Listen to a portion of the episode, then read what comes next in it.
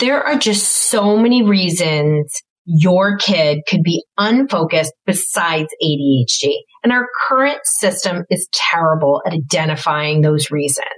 This conversation is all about opening your mind to other reasons your kid could be struggling besides ADHD.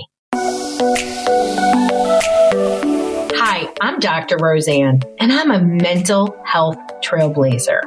Join me as we have real conversations about real solutions to kids' problems. And today we're talking about, boy, this epidemic of kids that are struggling with focus, getting their schoolwork done, being consistent, and what are all the other reasons it could be besides ADHD? This is going to be a mind blowing episode. Let's dive in. Mamas, papas, professionals, Dr. Roseann here. And today we're going to talk about one of my most popular posts I've ever had, one of the most popular blogs I've ever had, and it's 10 reasons why your kid could be struggling in school besides ADHD. Right. And I think what I'm so excited for about this conversation is that in these 30 years and these thousands and thousands of conversations I've had with the families I work with. ADHD, executive functioning, attention is still a mystery to people. It's because we're not talking about neuroscience, right? And that's what this podcast is all about.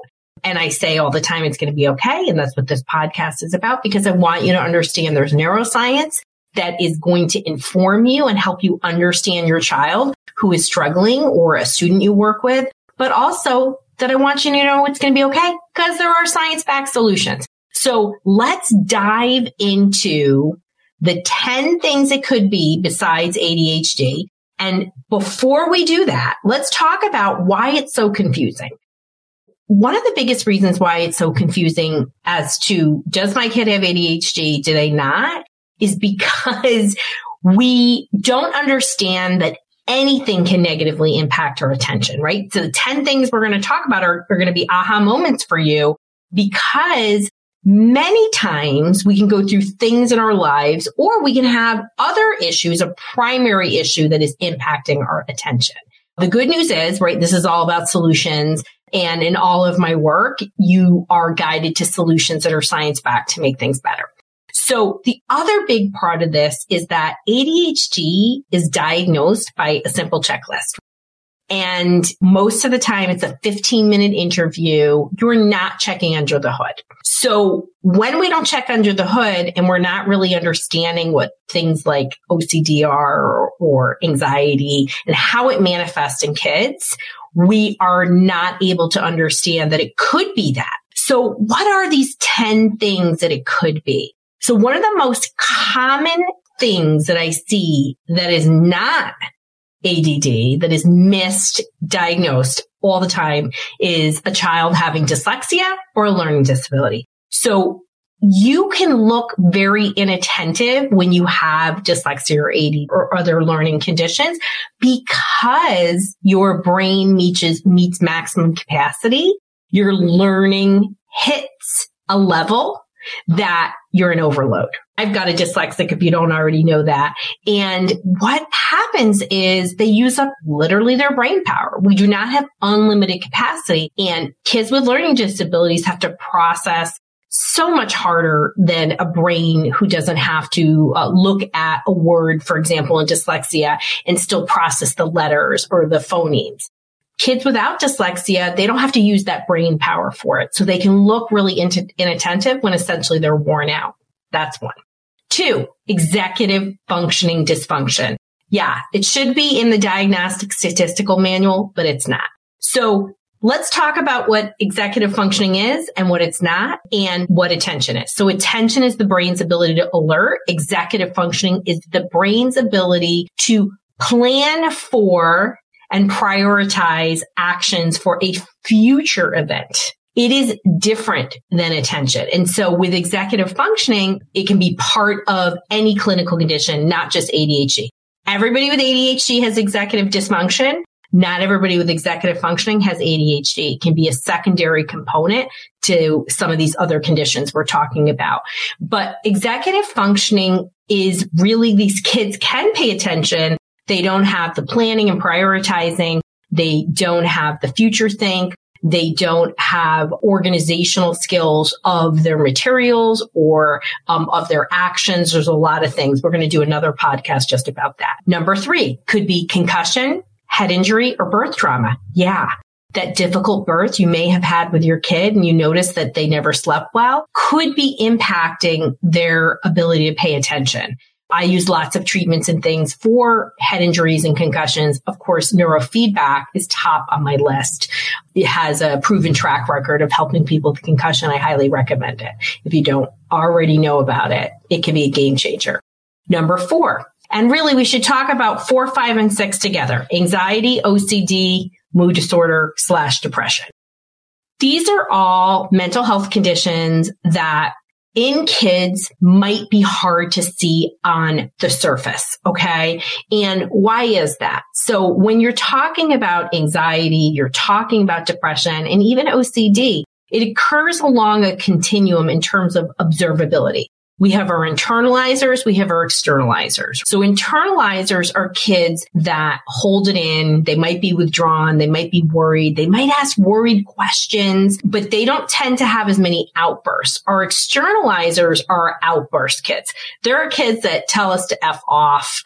Um, they're the kids that freak out because you ran out of their favorite chicken nuggets, whatever goes on. They're hard to miss because they're going to let you know they lead with anger, even though what's behind it is fear. What's always behind anxiety and OCD in particular is fear. And I think we can relate to that as parents that we're afraid for our kids and what's going to happen with them. And sometimes it doesn't always come out right. So anxiety, OCD, mood disorder always going to have a hard time focus because you're drifting to your inner thoughts. You're drifting to your inner worry. In the case of depression, it could be hopeless thought and other worries related to it. And it is always going to make it harder to be engaged, be in the moment, be present. And many people are first diagnosed with ADHD. They never get to the surface beneath the surface, right? They're only staying at the surface because we're not thinking this is a depressed kid because people with mental health problems, including kids, are really functional. Does your child struggle to complete tasks or they can't stay focused enough to finish their homework or get anything done? Or maybe they're super fearful and moody. This may leave you questioning if your child has ADHD or something else like a learning problem, anxiety, depression, or OCD. Well, I've created a quick quiz that will tell you if it's ADHD or something else. Text the word quiz to one three alert more to take my free quiz so you can get to the bottom of what's going on and the right solutions. That's text the word quiz to one three alert more. This is the blessing and the curse of the externalizer. They often break down. They're angry and they get attention. And that means they're getting help. Our internalizers don't often get help until they really break down, until it's a crisis level you know, their anxiety moves to a full depression. Uh, their OCD starts out with lower level intrusive thoughts that they're able to control to a certain point. Then it switches to the OCDs in charge, right? And OCD never has to be in charge. So moving on to number seven, we're going to do seven and eight together. PANS PANDAS, Lyme disease. So these are infectious disease, result from infectious disease. PANS and PANDAS also can be toxic triggers, right? In terms of PANS. Anytime we have infectious disease or toxins in the brain, guess what? You're going to have a harder time paying attention. You're going to have lots of inflammation and really we should be throwing anti-inflammatory conditions in there. These are just the top things that I see your brain is not going to be regulated. When your infection is incredibly active, when I do a brain map, a QEEG brain map, what happens is you're looking at a tremendous amount of overactivity, often a lot of inner chatter because the brain is having to overwork. And that means that attention is going to be harder. When they've had long-term chronic illnesses, a lot of time the brain just sort of wears out. Adrenal fatigue can happen, other physical problems, and then they have a hard time getting online. So when it's overactive, it can be hypervigilance, overworking. And then when there is just a literally being physically worn out, when you see it in a brain map, you can't believe what it looks like. The brain is tired. That is part. Number nine, autism. So most kids with autism struggle with executive functioning because of the rigidity of their brain, right? They lack neuroplasticity. When you look in their brain, you also see a ton of hypercommunication, which is reflected in their behavior that they need things a certain way. And so if they are spinning on th- certain things being a certain way, because anxiety is also pretty common with autism, what happens is you're not going to be able to pay attention, but they're guaranteed most kids with autism have some level of executive functioning, particularly in non-preferred areas.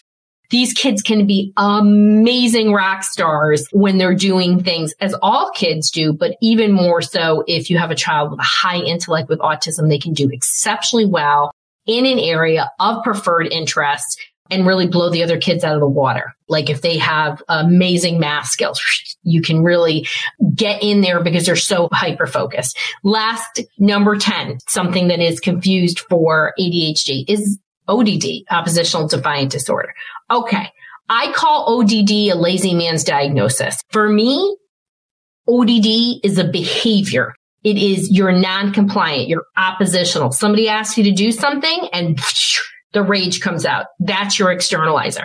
To me, it's part of another clinical condition, but it is in the diagnostic statistical manual and I want people to hear it. Kids that have focus problems, that have struggles with executive functioning, that have mood disorders, that even have things like autism can really struggle and be oppositional when you ask them to do something that they're either ill prepared for, they have a sensory problem around it, or they just really don't like doing it, right? And the rigidity prevents them from doing it. So instead of rushing out and getting a script for medication for ADHD, and I'm going to say this every time I talk about meds, meds should never be the first option for kids with ADHD or any mental health issue. We should always look to behavioral supports. We should always look to neuroscience and neuroscience says there's lots of solutions. But instead of jumping to those solutions, really take a second look at what it could be. And a QEEG brain map can be that starting point. But no matter what, do research, read my book. It's going to be okay. Find a professional that you trust and do a deeper dive to better understand reasons your kid could be struggling besides ADHD. Hope you've enjoyed this conversation and I'm always about real talk about real problems.